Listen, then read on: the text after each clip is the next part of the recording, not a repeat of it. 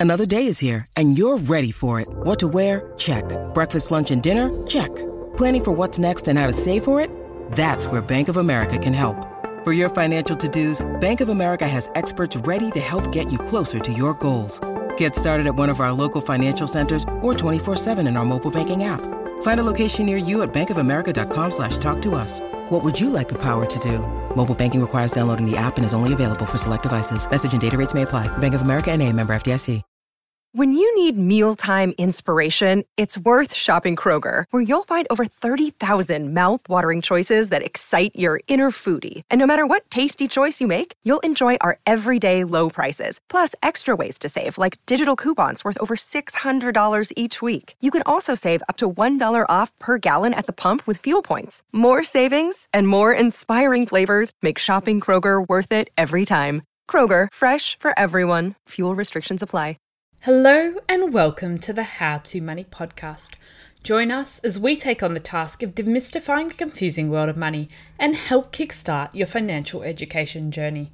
Just a reminder that everything we cover in this podcast is financial education only. We are not giving you any advice. If you do want personal advice, please make your own inquiries and do some research. Remember, it's your money, so take control. I'm Kate, your host, and today I'm here with my co host Susan to really dive into how risk affects you as an investor. More specifically, what is risk? What are the different types of risks that you should be looking out for? And why you should be aware of your own tolerance to risk. Anyway, let's get straight into it. Hi, Susan. Welcome back to the How to Money podcast. Hi, Kate. Good to be back. Now, today we were planning to dive into risk and the role risk plays in investing. Yep, it's an incredibly important role and it affects everything we do. Kate, do you like hang gliding? Nope. Do you like uh, bungee jumping? Haven't tried it yet. Uh, skydiving? Uh, don't think I ever will. Why not, Kate? They're fun, thrill seeking type activities. I tend to like my feet planted on the ground. Because It's uh safer. safer. So, would you consider those sort of activities risky? Yeah, I think it's a, a risk level that's beyond me Yeah. and my capacity. and your capacity. And so a lot of people would think those sort of activities are risky. So why do you think they're risky, Kate? oh, I think the uh, return just isn't there for me. I um the uh, the risk of dying just doesn't pay off. Yeah. So you consider them risky because you don't think you'll get the return in sense of enjoyment and fun, and you think the likelihood of some sort of death or injury is quite high. Yeah, and I, I just think I'd get up in the air and uh, chicken out, so it'd probably waste of money too. Ah, and a waste of money. Okay. So you automatically make these sort of quick calculations. What do you think I'd like? What do you think I'd get? The outcomes, the expected outcomes for me, and the potential downsides. So it's a risk calculation and it comes into everything we do.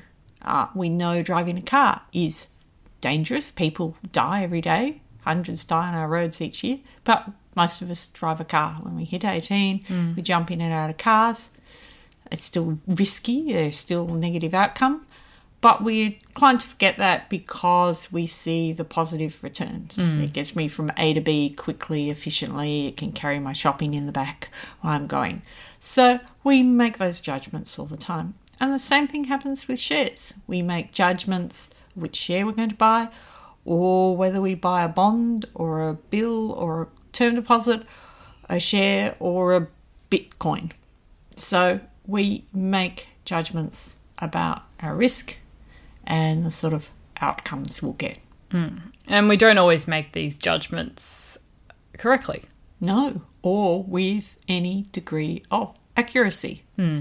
So, bungee jumping, skydiving, you think the risk because of accidents. Do you know how many actually happen in Australia each year? Not Do you know what percentage of all the people that do go bungee jumping, skydiving, what percentage actually do have an accident, if any? Hmm. No, but you might remember one story a few years ago, and that's in your mind. This person injured or died doing skydiving, so hence you're not going to do it. Yeah. And yet we know people die on the roads, and yet we still go driving, mm. even if you're only a passenger. So it's very interesting how we'll equate the risk of something with also the necessity or the want to do it. Mm. Uh, and you've got to think about that. You'll often see when you're investing something that maybe in hindsight is quite risky or you should have seen the risk, but you want to do it. You It talk yourself into it. Yeah. You took, it seemed a groovy little share to buy or, or some little funny I investment. mean, if you really want something, suddenly the return will look much greater than the risk. And uh, if you're not too keen on something, the risks suddenly look a lot more than the returns. Yeah. Yeah. So we always bring those sort of biases into our investment. So just remember that when you go forward, why some people might like one particular investment or share and you can't see the value or the outcome and they can. Hmm. And and you just we come at it differently. So that's to be expected. Yeah. So think about your own self, what you like. Are you a risk seeker? What do you do in, you know, think about your hobbies. Are you a risk seeker? Do you like that thrill and excitement? Do you like, you know, um, rock climbing and skydiving? And does that come across to your investments and you're more a risk seeker in your investments? Perhaps, perhaps not. Or are you very timid about your own sporting activities and hence you may be quite more timid in your own investments? Hmm. And sometimes we're parallel. We do have that same view on life. Yeah, and some people are completely opposite. Yeah, you don't do anything wild in your sporting life, but you might take a whole lot more risk in your investments. Hmm. Now, let's dive a bit more into what risk actually is. So, Warren Buffett has said that risk comes from not knowing what you're doing.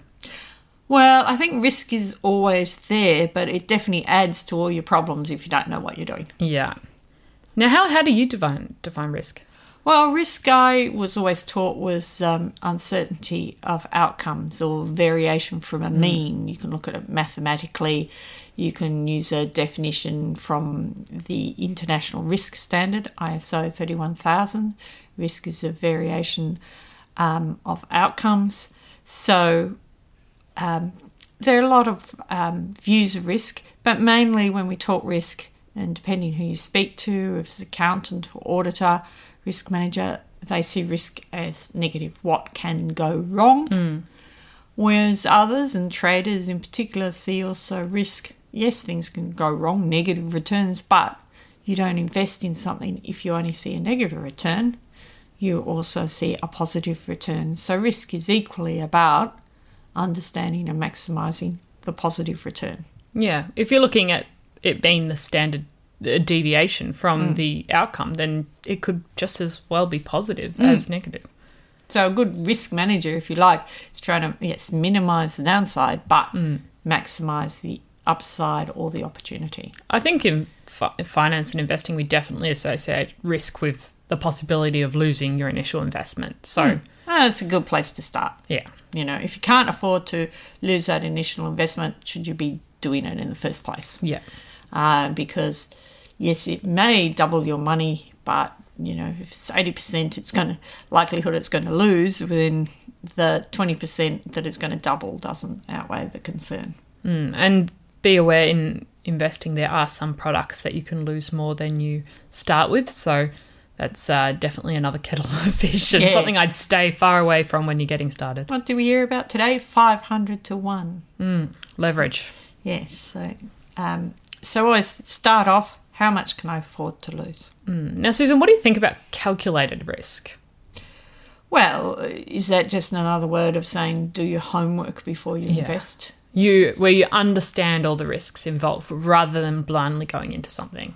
Well, please never think you understand all the risks involved because there's always that thing that can sideswipe you. So you like to think you've got a good idea of, of most of the risks, you but you do know there can be some risks out there that can still be totally unexpected. You know that black swan type idea, or they may be totally unexpected to you, but someone else out there knows all about it and is pulling the strings, and you're the bunny who is last in line and doesn't know it. Which happens time after time. Yeah, and the smaller little investors we are, the more likely Yes. that we are the last in line. Yeah, you definitely don't get to hear about the inside information just as the investor on the street.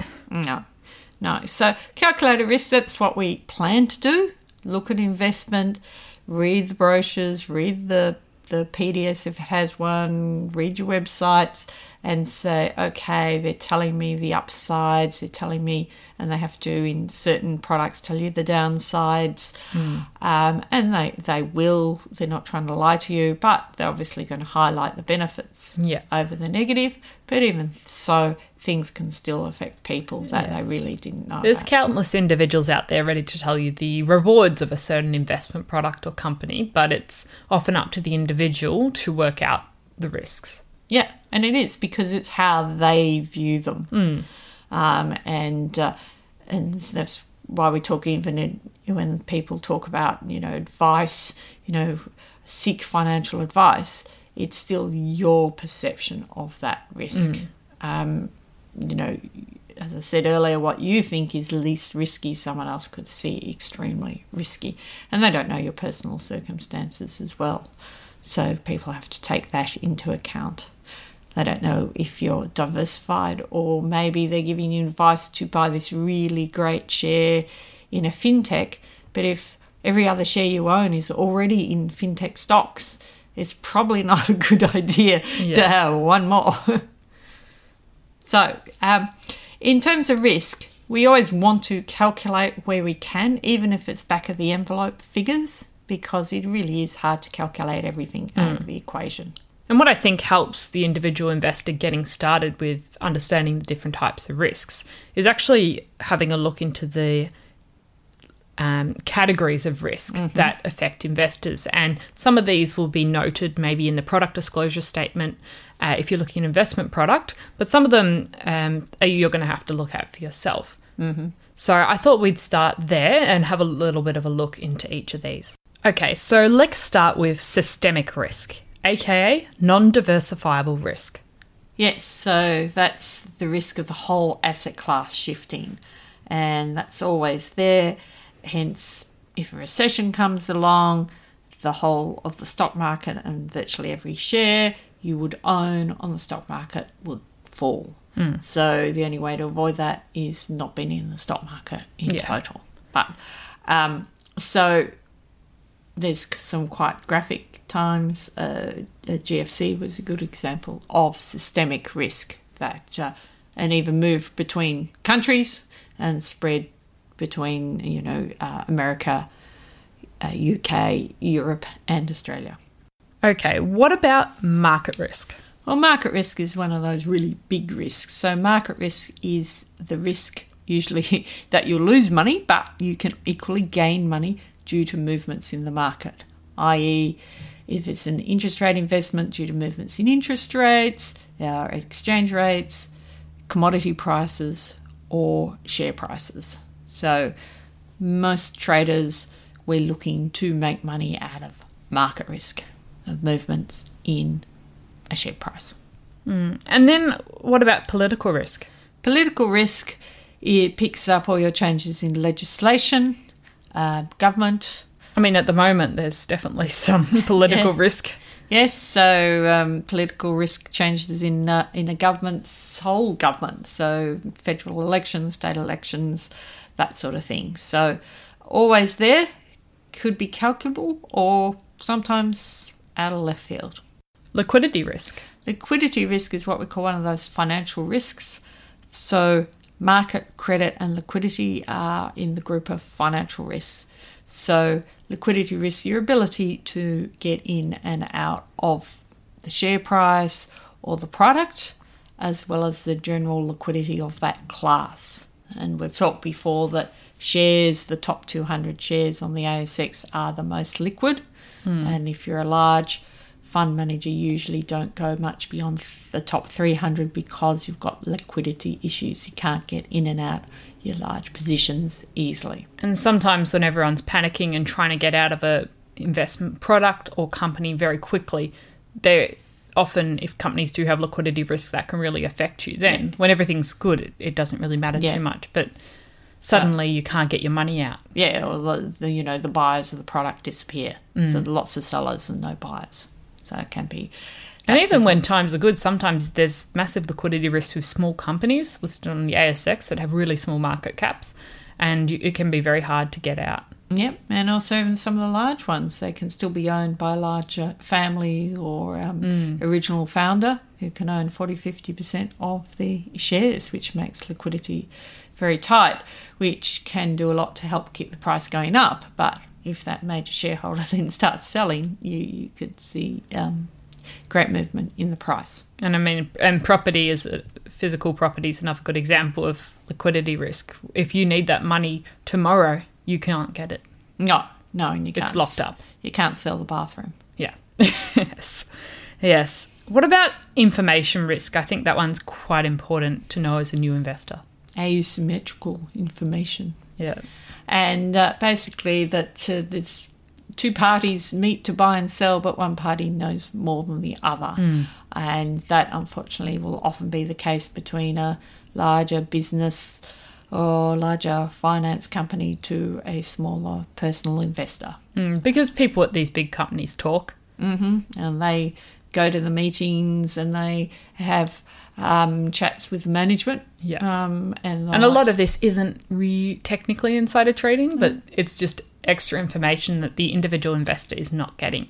And another part of information risk is that information available is actually incorrect. And so you're making an investment decision off incorrect data. Oh, and that's a really big worry because you really don't know. And, you know, I've seen even chairmen and CEOs of companies come out and speak to you as the shareholder, and really it, it turns out that, uh, let's say, what they've been saying to prop up their company has been a bit of a um, furphy. I mean, even recently, I've seen a few examples of companies push out um, stock exchange announcements and actually, just because of an employee error, put the wrong figure or add an extra zero and then have to come back the following day saying, We made a mistake, this is incorrect. But people have already started to Yep. make decisions off that new data. So Yeah. that is a real risk. Yeah. Um, luckily, it doesn't happen too often, but if you do get information it, like that, sometimes you do sort of have to wait and wonder and go, is that figure really true? Could there be an error um, before you jump on something too quickly? But uh, hopefully, that's not very often. And I think also when you're a new investor, sometimes because you lack information, you can get taken advantage of. So I'm not sure if that technically falls under this category, but I do think it is.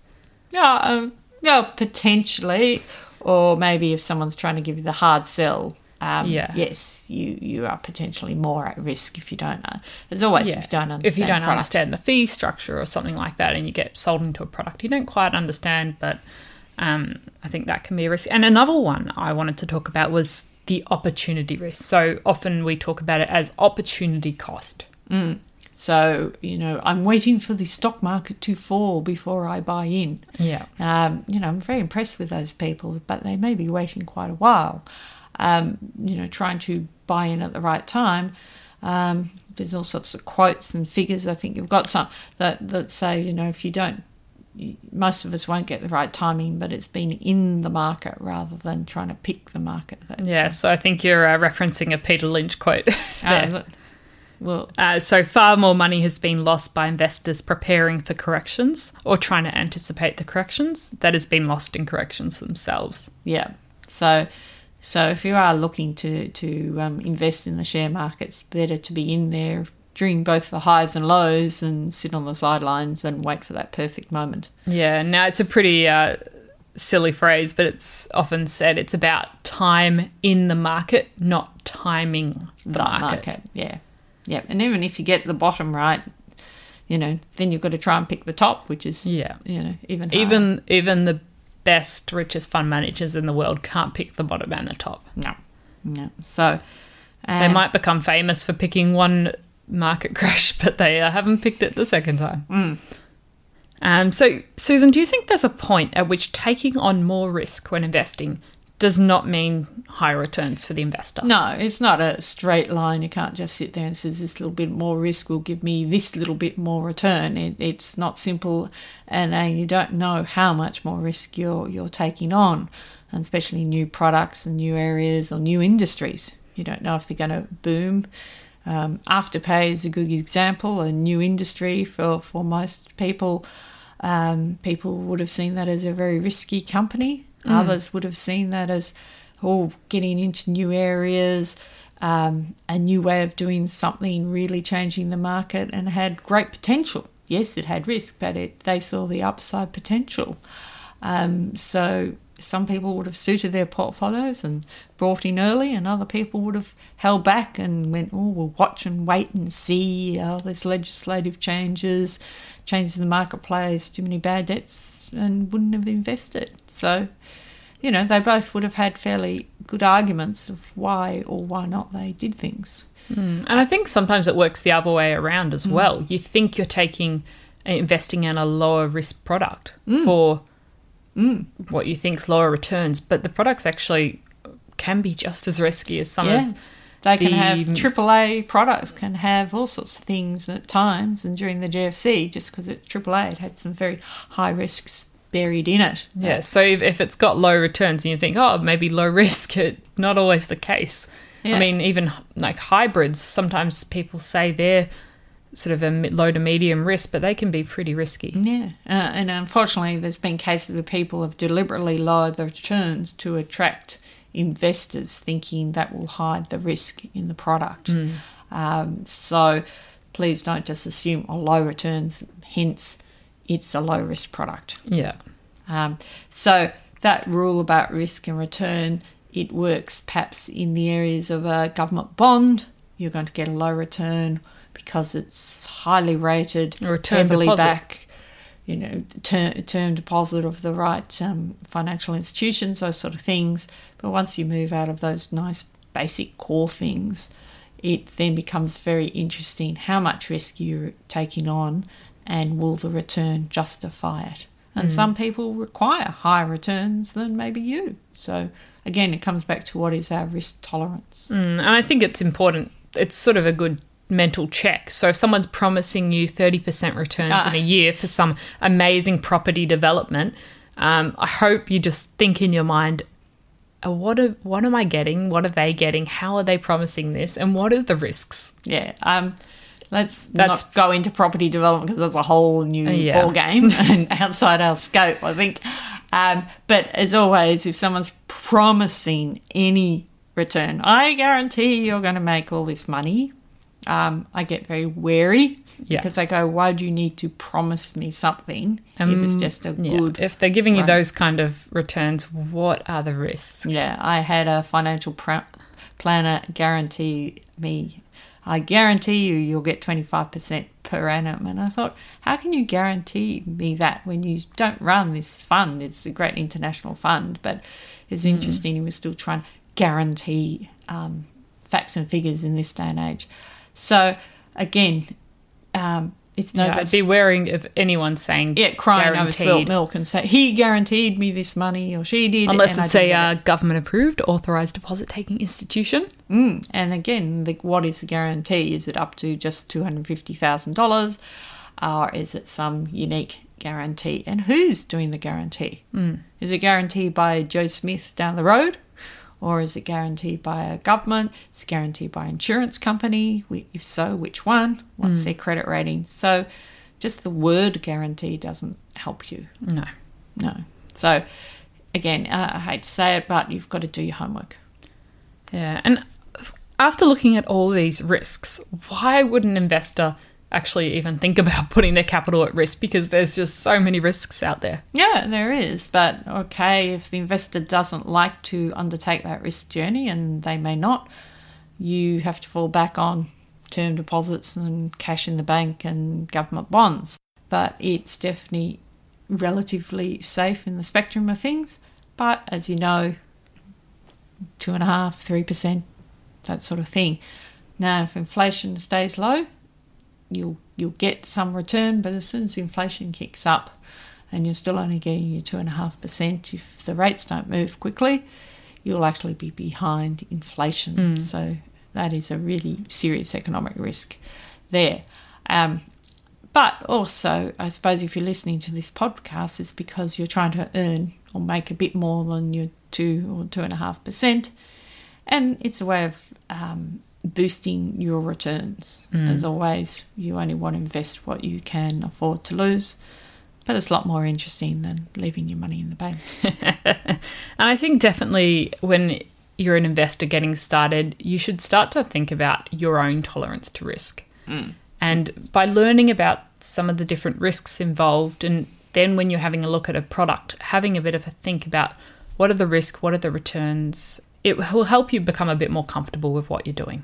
Yeah, and and you know, to be honest, it's also good to lose some money because it reminds you how So I've- easy it I've- is, and We've then all both the, done that a few times. yeah, all the all the good lessons that you taught yourself, and you forget over the years a bit because things are going smoothly, and then you bring yourself up because uh oh, you fell into a trap and you lost some money. So. Um, no matter how often we do it, we can still lose money. And in hindsight, we go, we should have known better, and we should have researched that, or we should have asked that question. Um, so I think losing a little bit is, is good if we can learn from it um, and take ourselves to task a bit and go, okay, why did I do that? Did I fall for the sales talk? Um, did I believe the hype? Um, was I just convinced that I'd found something that was uh, too good, not too good to be true, true, but I thought had reasonable risk and return. But again, the risks were greater than were shown, um, and so it it's always a journey.